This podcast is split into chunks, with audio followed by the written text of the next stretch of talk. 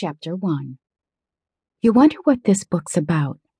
You examine the front cover, you open it up and look at the page or screen. You start reading. Come on, Professor Carsen, go ahead and try it. My research assistant Emily said as she handed me the virtual reality immersion gear.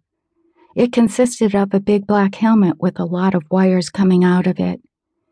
We'd connected to a special quantum computer, which Emily had created under my direction.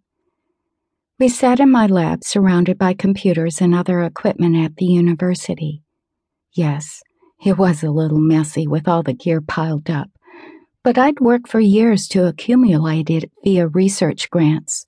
I wasn't about to part with any of it. For some reason, now I was getting cold feet. We'd been working on this new quantum experiment for months, and now we were finally ready to go.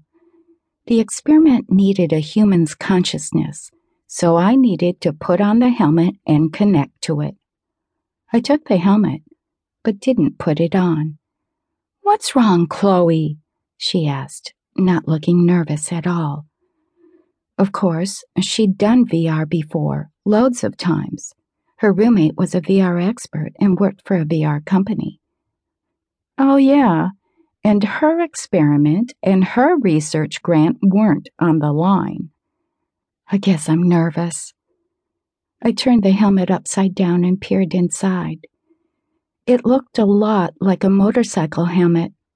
I wasn't nervous about VR. I was nervous that I'd find out all my hard work had been for nothing. What if my hypothesis was wrong? What if I put on the helmet and didn't see anything? I thought you had to get your brainwaves into the program so you could look for parallel universes. I do. According to quantum mechanics, human consciousness plays a special role in the universes. I hypothesized I could use this specialness along with quantum entanglement to hone in on consciousnesses in parallel universes. I know it was kind of a freaky idea, but I had some elegant and well received mathematics that backed me up. It was time to walk the walk instead of just talking the talk. She reached for the helmet. Well, I'll do it if you want. I want to find another world. It sounds fun. No, I'll do it. I paused. Sometime soon? She smiled. I'm doing it. Here I go. I carefully placed the immersion helmet over my head. It felt like a motorcycle helmet, but smelled mildly of plastic and chemicals. Disoriented, I swayed a little. Maybe you should sit down.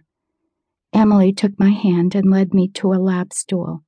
There, are you okay?